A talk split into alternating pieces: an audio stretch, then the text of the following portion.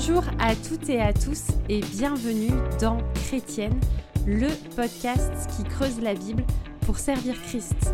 Je suis Aurélie Bricot et je suis ravie de vous accueillir pour ce nouveau podcast en compagnie de ma fidèle co-animatrice Angie Velasquez Danton et de notre invitée du jour, Suzy Doyon. J'ai bien prononcé euh, ton nom, Suzy? Oui, bon. Bienvenue, Suzy, euh, dans notre euh, podcast. comment est-ce que vous allez, mesdames, aujourd'hui? Ça va bien. Bien, merci. Et toi? Ça va bien. Mais chez Outre-Atlantique, ça va toujours, en fait. Hein, c'est toujours la forme. Ça va. Écoute, j'ai eu dans la même semaine une panne de mon lave-vaisselle irréparable. Et une panne de mon aspirateur, irréparable. Et une panne de la chasse d'eau de mes toilettes, réparable. Et une panne de ma voiture. Et là, je me suis dit, quand même, cette semaine-là, elle, elle est exceptionnelle.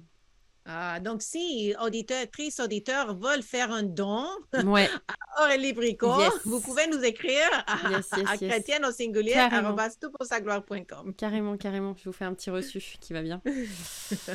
ouais, et vous aurez ma reconnaissance éternelle.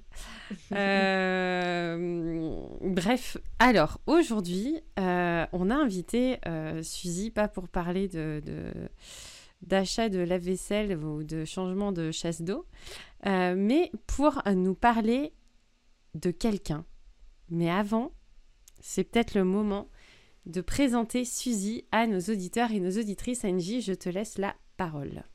Oui, euh, j'ai rencontré Suzy assez tôt dans mon séjour au Québec euh, et j'ai vite découvert que nous partagions une même passion pour l'étude et l'enseignement de l'écriture. Suzy possède un bac en enseignement et elle a travaillé pendant plusieurs années dans diverses écoles chrétiennes et de la province où elle était enseignante généralisée, généraliste au primaire, primaire. Ensuite, le Seigneur lui a permis de réaliser un de ses rêves, de devenir enseignante de mathématiques et ce, au secondaire. Elle est maintenant à la retraite et comme projet de retraite, elle travaille avec son mari qui est pasteur d'une église en Ontario. Elle prépare des études bibliques, elle fait du coaching, du counseling biblique et elle est impliquée à l'école de dimanche où elle enseigne les adolescents. Elle a obtenu une attestation d'études théologiques avec Sembec et elle a commencé une attestation d'études supérieures et de recherche. Et dans le cadre de son attestation, elle suit une formation à Heritage Seminary à Cambridge, en Ontario. Et son certificat, c'est en le, Women in Ministry, des femmes dans le ministère. Elle est le coach de ma coach, euh, Valérie mm. Picard. Donc, c'est un peu ma grand-mère spirituelle. Euh, et Valérie était avec nous pour les épisodes 41 et 42 sur surmonter la perte d'un conjoint. Et elle a, euh, et Suzy a également été une des enseignantes pour la formation sur les psaumes, l'accord de six semaines en ligne qu'on a fait euh, chez Sola Femme Scriptura, chose qui est toujours disponible sur le web si les femmes veulent s'inscrire. On a gardé la, la, formation euh, accessible pour que les femmes puissent continuer à y accéder. Et Suzy est parmi nos enseignantes. Mais en dehors de tout ça, la raison principale pour laquelle nous l'avons invitée, euh, c'est que il y a quelques mois, Suzy est venue à mon église, l'église Emmanuel, pour euh, donner un enseignement au déjeuner des femmes, euh, pour nous apprendre ce qu'elle avait appris par rapport à une femme de Dieu extraordinaire qui s'appelle Corey Ten Boom, car elle avait rédigé un projet pour ses études à sujet de, de cette sœur en Christ. Donc, j'ai pensé que ça serait un sujet fascinant et en particulier aujourd'hui pour la journée internationale de la femme. Yes, et donc une citation que nous, que nous prenons euh, comme point de départ de, cette discussion euh, est la suivante, une phrase que euh, a écrite. Je sais que les expériences de nos vies, lorsque nous laissons Dieu les utiliser, deviennent la préparation mystérieuse et parfaite pour le travail qu'il nous donnera à faire alors, quel commentaire peux-tu euh, faire pour introduire euh, la vie peut-être de, de, de Cory dans ce, ce, podcast? Donc, ben, je suis contente d'être avec vous. Et pour moi, Cory Ten Boom, ben, elle a toute une histoire. Puis, ça a commencé vraiment avant sa naissance. Parce que son arrière-grand-père, cet homme-là vivait en Hollande et au temps de Napoléon. Lui, il a décidé d'avoir, et vous allez trouver cette histoire un peu bizarre pour commencer, mais il a décidé d'avoir des serres avec des fraises dedans en plein hiver. Et il était vraiment un très, il, il, produisait de très, très belles fraises. Il y a des gens très haut placés dans la société qui aimaient beaucoup ces fraises. Par contre, d'un autre côté, il y avait Napoléon, lui, qui obligeait, euh, faisait des conquêtes de pays, et il obligeait les hommes à se soumettre à lui. Puis dans en, Hollande, les partisans de Napoléon, eux, ils étaient vraiment, euh, ils dirigeaient la Hollande. Et un jour, euh, le pasteur de son église et lui, l'arrière-grand-père de Corrie ont chanté quelque chose qui vraiment était contre le régime. Et là, ils ont été arrêtés, ont été jugés. Et avant qu'ils reçoivent sa peine, euh, il y a quelqu'un d'important qui est venu voir euh, le juge et qui a, demandé que l'arrière-grand-père soit pardonné. Puis là, il a dit on ne peut pas mettre en prison quelqu'un qui produit de si belles fraises. Donc, le grand-père, l'arrière-grand-père de Corrie ten Boom a été pardonné et sa lutte pour la liberté a été euh, continuée comme ça. Ensuite, le grand-père de Corrie lui, a acheté une maison à Harlem. Il était horloger. Puis son pasteur et lui se sont mis à prier parce que le, grand, le grand-père de Corrie était vraiment pour les Juifs. Donc, ils ont commencé une réunion de prière pour les Juifs. 100 ans avant que Curry ait été arrêté dans la maison où est-ce que son grand-père avait commencé, donc en 1844. Son père, son père avait acheté une maison, lui, dans le quartier juif, donc il a pu étudier avec les, euh, les Juifs l'Ancien Testament, il a pu même, en l'Ancien Testament, montrer les, comment ça avait été accompli dans le Nouveau Testament il a vraiment été, il aimait vraiment beaucoup les Juifs. Donc, on a les trois générations avant qui étaient pour la liberté et pour les Juifs. Je crois que ça l'a vraiment influencé euh. Donc, euh, si on passe maintenant à Curry, qu'est-ce qui dans sa vie fait qu'elle peut euh, être devenir ce qu'elle est devenue? Parce que je pense que Dieu l'a formée, comme on l'a dit au début. Dieu l'a formée pour qu'est-ce qu'elle arrivée dans sa vie. Elle est née le 15 avril 1892. Son père s'appelait Casper Tenboom, sa mère Cornelia Lutwing. Puis elle avait euh, deux sœurs et un frère. Il y en avait un qui était décédé avant sa naissance. S'appelait, ses deux sœurs s'appelaient Betsy, Nolly et Willem. Puis elle, elle était un bébé prématuré, tellement que quand elle était bébé, son oncle dit J'espère que le Seigneur va venir chercher ce bébé-là vite parce qu'elle elle était tellement pas en santé. Et c'est pas ce que Dieu a fait. Dieu l'a laissé là. Elle était avec, euh, un jour, elle, elle, était avec une, une amie. C'est-à-dire, c'est, la mère était avec euh, une de ses amies et il y avait les deux petites filles. L'autre petite fille était très, très belle, bien habillée. Puis Curry, elle leur famille était pauvre, donc elle était plus ordinaire. Puis tout le monde regardait la belle petite fille. Mais cette petite fille-là, à l'âge de deux ans, a commencé à faire des crises d'épilepsie. Puis elle n'a pas eu une vie très, très normale. Puis à travers ça, Curry a appris à prendre soin des gens qui ont des difficultés dans la vie. La maison que la, le grand-père avait acheté, le père a, fini, a finalement par acheté lui-même. Ensuite, ils sont déménagés là. Il l'a agrandi un petit peu plus tard. Il était pauvre, mais heureux comme famille. À chaque fois qu'il y avait un visiteur, il donnait un sou pour les missionnaires. Curry a fait, euh, a demandé d'être sauvé à l'âge de 5 ans. Puis elle a commencé à prier pour son voisinage, puis elle a vu des gens autour d'elle.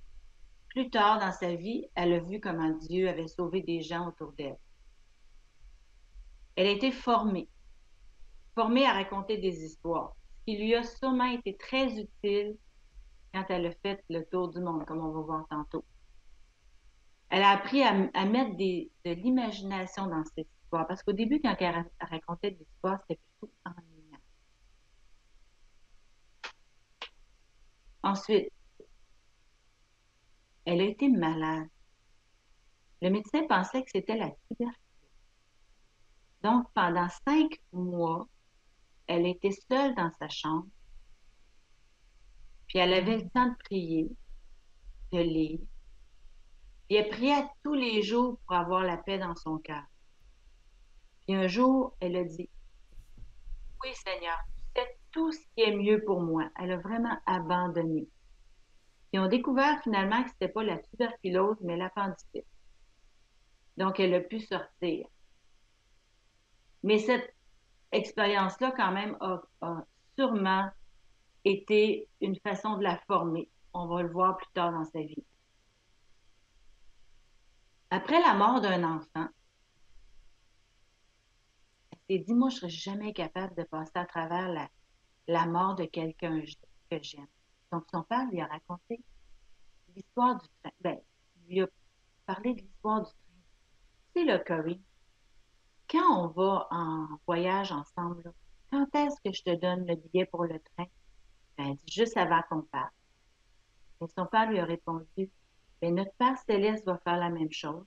Quand tu vas avoir besoin de force, vas pouvoir avoir euh,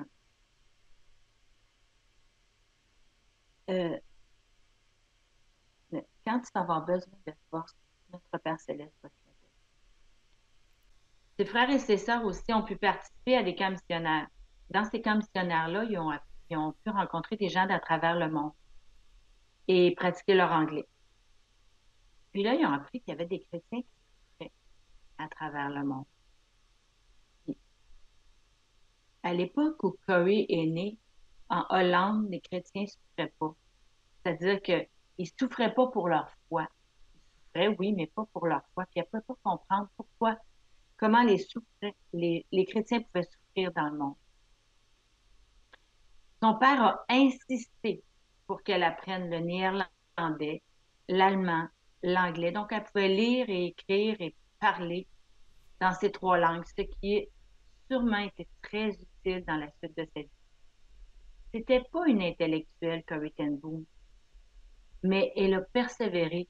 Elle a étudié la Bible puis elle a persévéré dans ces études-là elle a, en tant que famille, ils ont accueilli, de moi, des enfants allemands après la guerre, des enfants d'horloger, parce que son père était horloger. Elle aussi, d'ailleurs, était horlogère.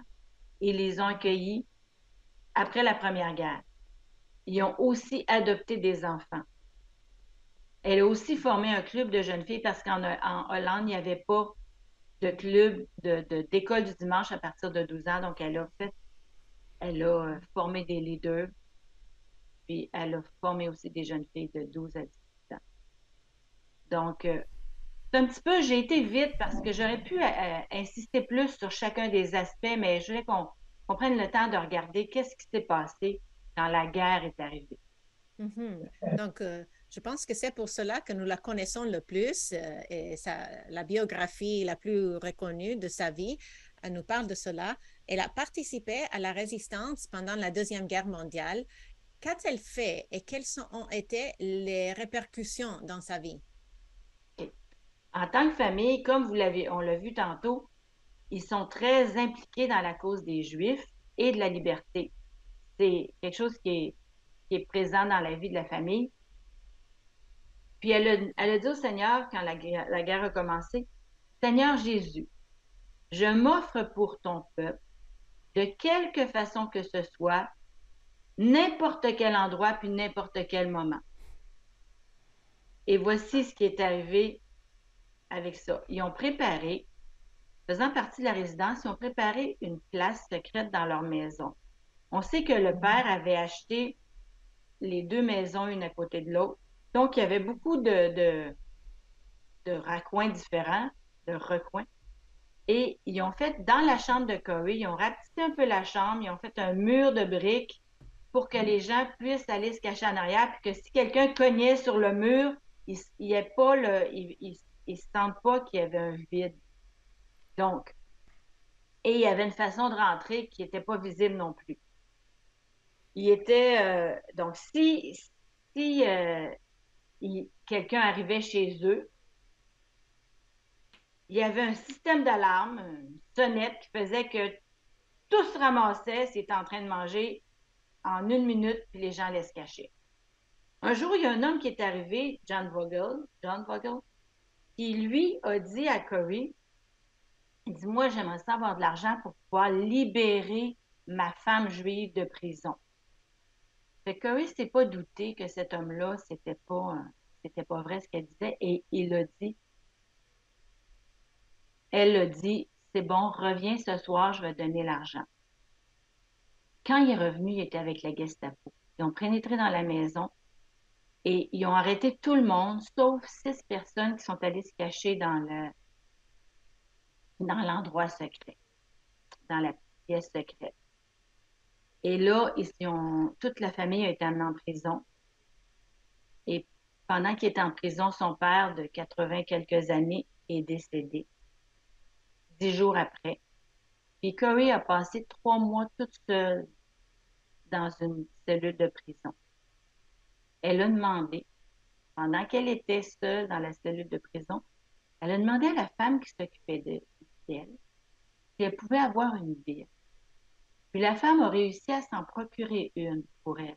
Donc, pendant ces trois mois, elle n'était pas seule, elle était avec le Seigneur, elle avait sa parole. Hmm. Quand ils ont été libérés de prison, c'était pour être amenés dans un camp de concentration. Ils sont allés à Vouge, excusez mon allemand. Et là, elle a eu un travail spécial parce qu'elle elle était déjà horlogère, donc elle savait comment travailler les, les montres, tout ça. Fait qu'elle a eu un travail pour réparer les radios pour les Allemands, même que je crois qu'ils lui ont dit pas trop d'y parce que c'était pour les Allemands. Ensuite, et là, encore là, ils ont été déménagés de camp, camp de concentration, ils sont allés à Ravensbrück. Et c'est là que ça a été le pire pour eux. Elle était avec sa sœur, elle l'avait retrouvée à la sortie de la prison. Et quand ils sont arrivés au camp de concentration, elle voulait garder la Bible. Mais elle devait se complètement. C'est assez difficile de cacher quelque chose quand tu n'as plus rien sur le dos. Donc, il avait mis la Bible en quelque part pour pouvoir la retrouver. Quand ils se sont rhabillés. Ils ont ramassé la Bible, mais là, il fallait qu'ils trouvent une façon de la passer. Et ils ont demandé au Seigneur, Seigneur, fais qu'on puisse passer la Bible. Et ce qui est arrivé, c'est que juste, parce que là, il les fouillait toutes, juste, juste avant que Curry passe, il y a eu une, altercation, puis le garde a été distrait, puis Curry a pu passer avec la Bible. Donc, elle avait la Bible avec elle au camp de concentration. Et elles ont été mises dans une baraque. Et c'était une baraque faite pour 200 personnes, mais elles étaient 700 personnes.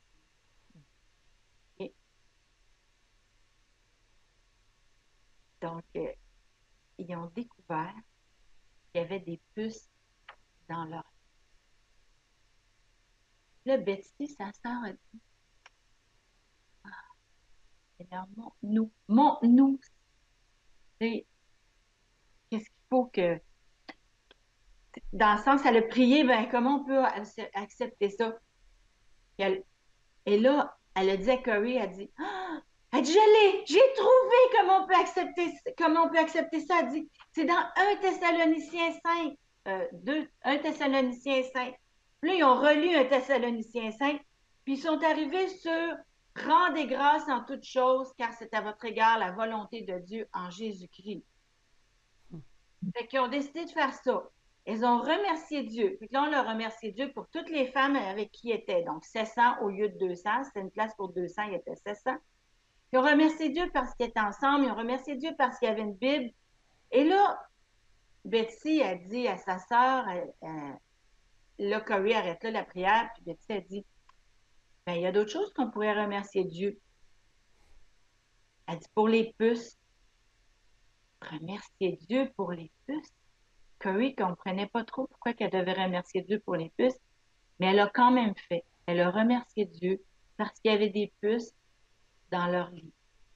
Et plus tard, elles ont découvert que parce qu'il y avait des puces dans la, dans la baraque, bien, les gardes venaient jamais.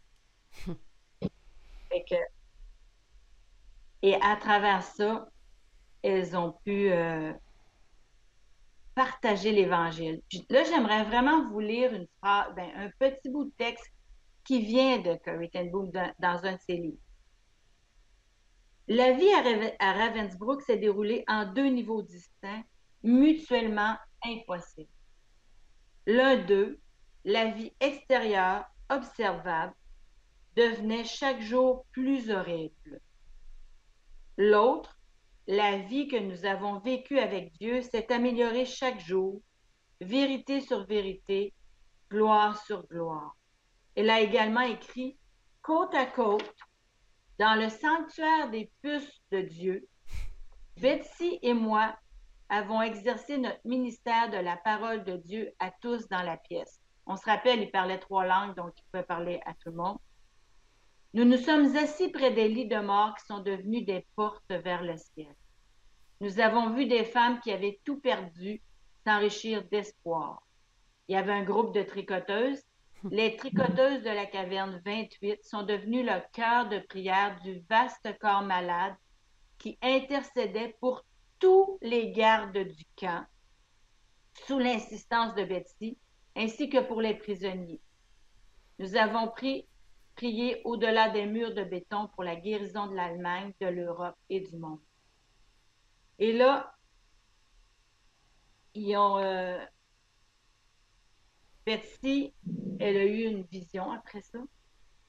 Trois éléments dans sa vision. Une, qu'il il ouvrirait une maison de, pour les gens de Hollande, de Hollande qui avaient été blessés, blessés dans le sens dans leur âme une autre qui ferait le tour du monde pour partager. Elle dit, ils vont nous croire, on a, vécu, on l'a vécu, on l'a vu, la chose horrible. Puis l'autre, c'était qu'il allait ouvrir un, allait avoir un camp pour les Allemands pour qu'eux aussi puissent euh, guérir. Puis elle s'incluait dans cette vision-là. Cependant, euh, Betsy est morte. Et quelques jours plus tard, Curry a été relâché. Elle a appris plus tard, Corey, que Elle a appris plus tard que c'était une erreur administrative. Nous, on sait que ce n'est pas une erreur, administrative, que c'est la volonté de Dieu qui fait qu'elle a été relâchée. Et voilà, ça c'était, c'est passé pendant la guerre. Ah oui, les femmes qui étaient avec elle ont toutes été tuées après cette guerre. Est-ce que tu peux... Oui. Est-ce que tu peux nous parler de ce qui s'est produit après la guerre, euh, nous donner un peu d'explication par rapport à, sa vie en, liberté? Quand elle a été euh, libérée, Corey a commencé à, à, donner des conférences un peu partout. Et un jour, elle est retournée en Allemagne en 1947, elle est retournée en Allemagne. Et après, après le message qu'elle a livré, elle a vu un homme s'approcher d'elle. Et elle l'a reconnu. C'est quoi elle l'a reconnu? C'était un des gardes les plus cruels dans le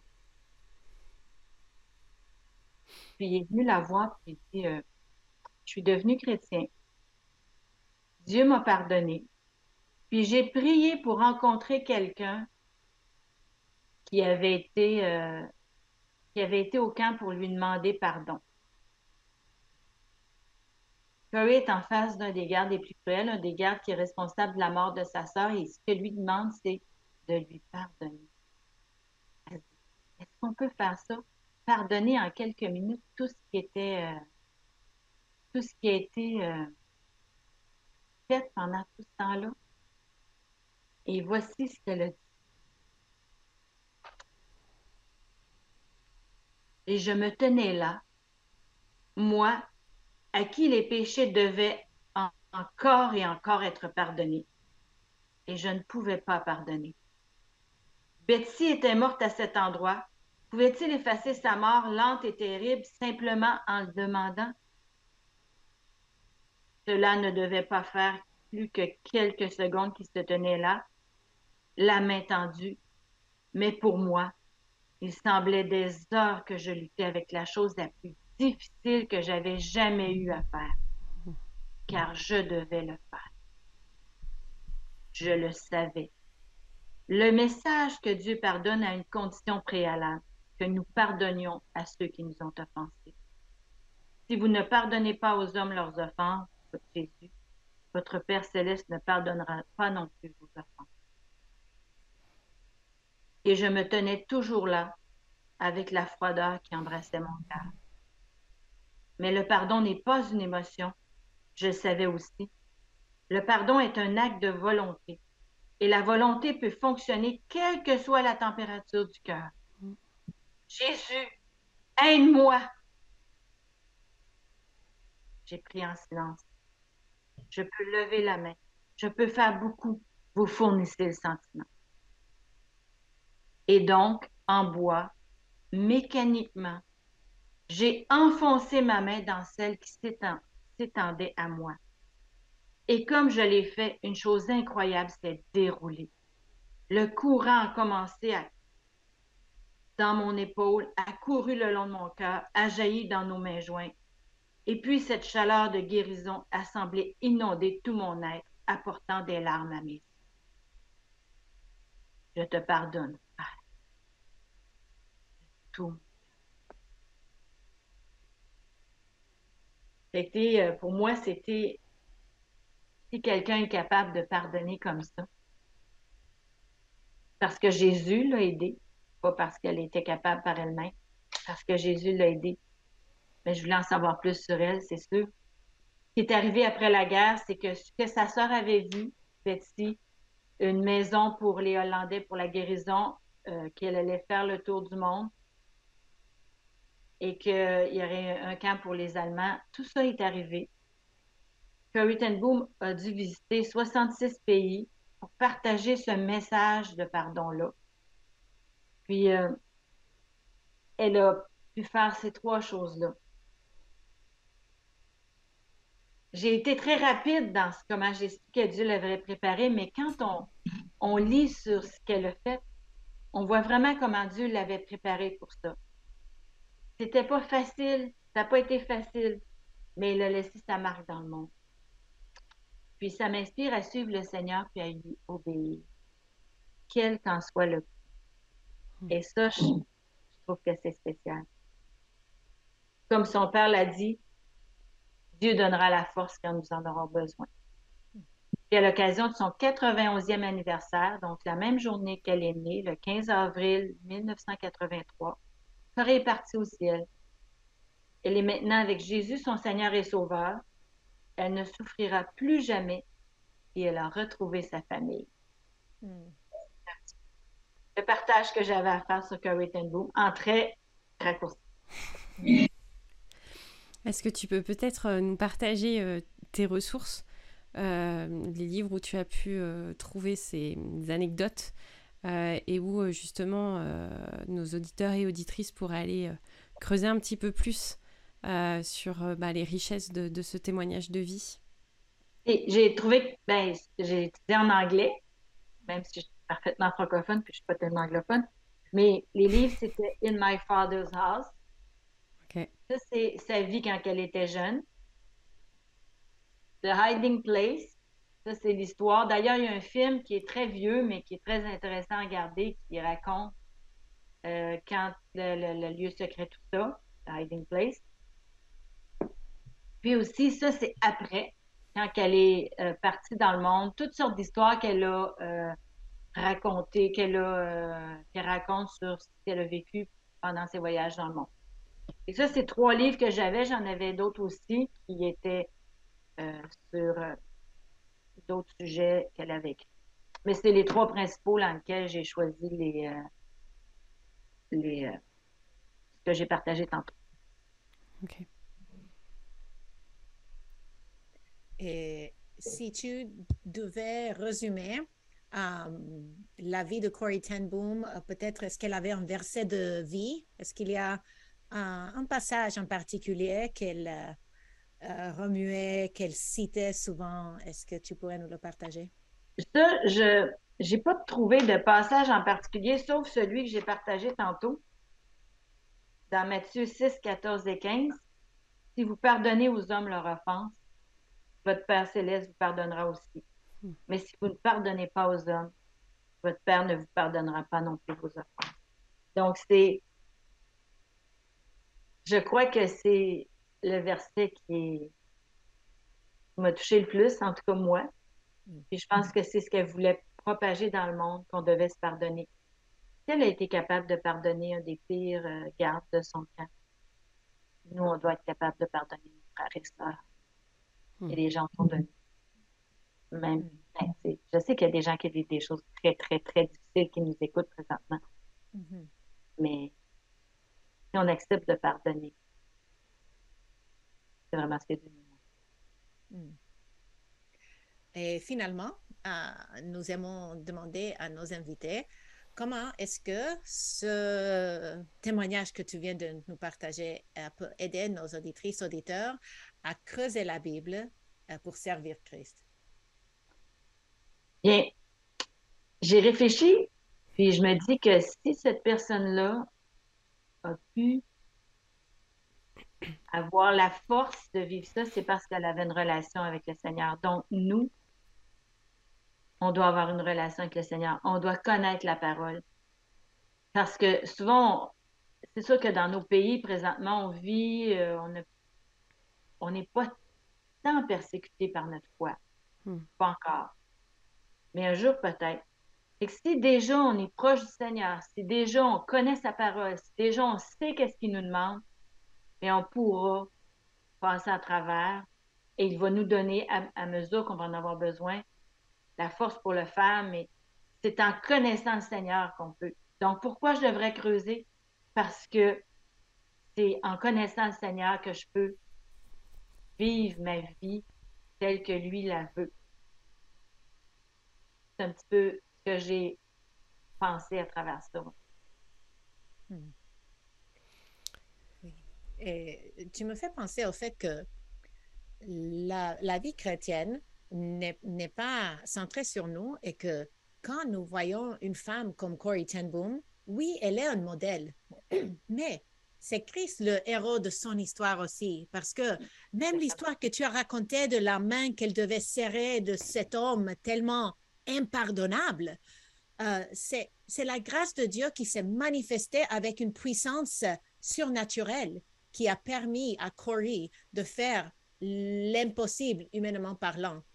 Et euh, je viens d'écouter un podcast euh, le témoignage d'une femme qui a été faussement accusée de meurtre euh, parce qu'elle elle, elle, faisait maison d'accueil pour un enfant orphelin et il est décédé parce qu'il est devenu malade et on l'a accusé et on l'a condamné et elle a passé sept ans emprisonnée pour le meurtre avant qu'elle soit libérée.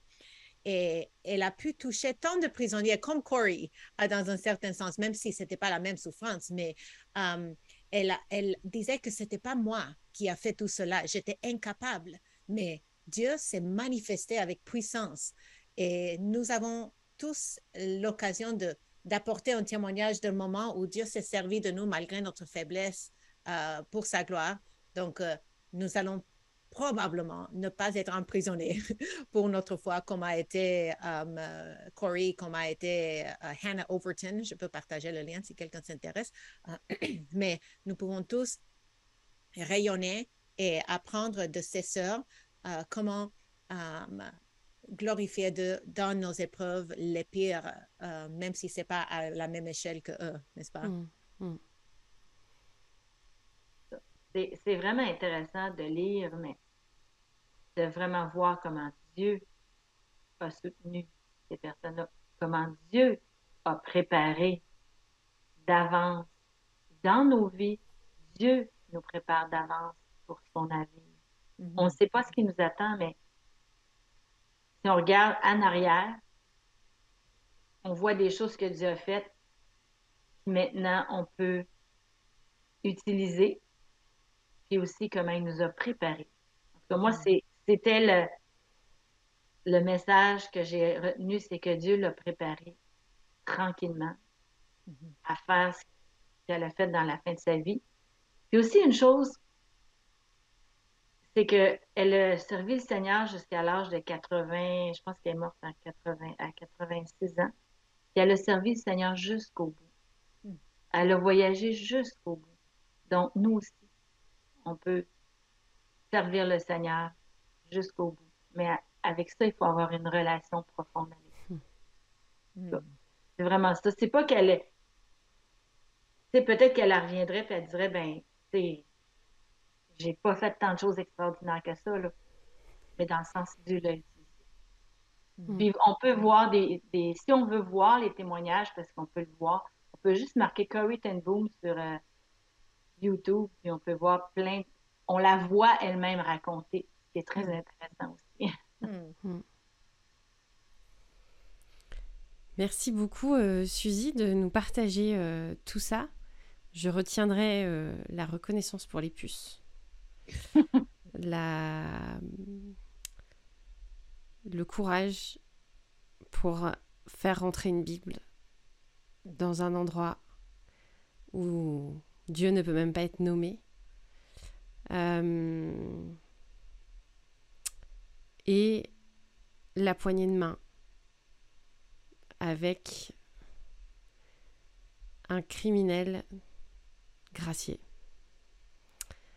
Je pense que voilà, chacun retiendra ce qu'il voudra retenir. Mais en tout cas, on espère que ce témoignage de vie euh, vous motive, euh, à vous qui nous écoutez, à témoigner de votre foi euh, dans les circonstances que Dieu permet pour vous.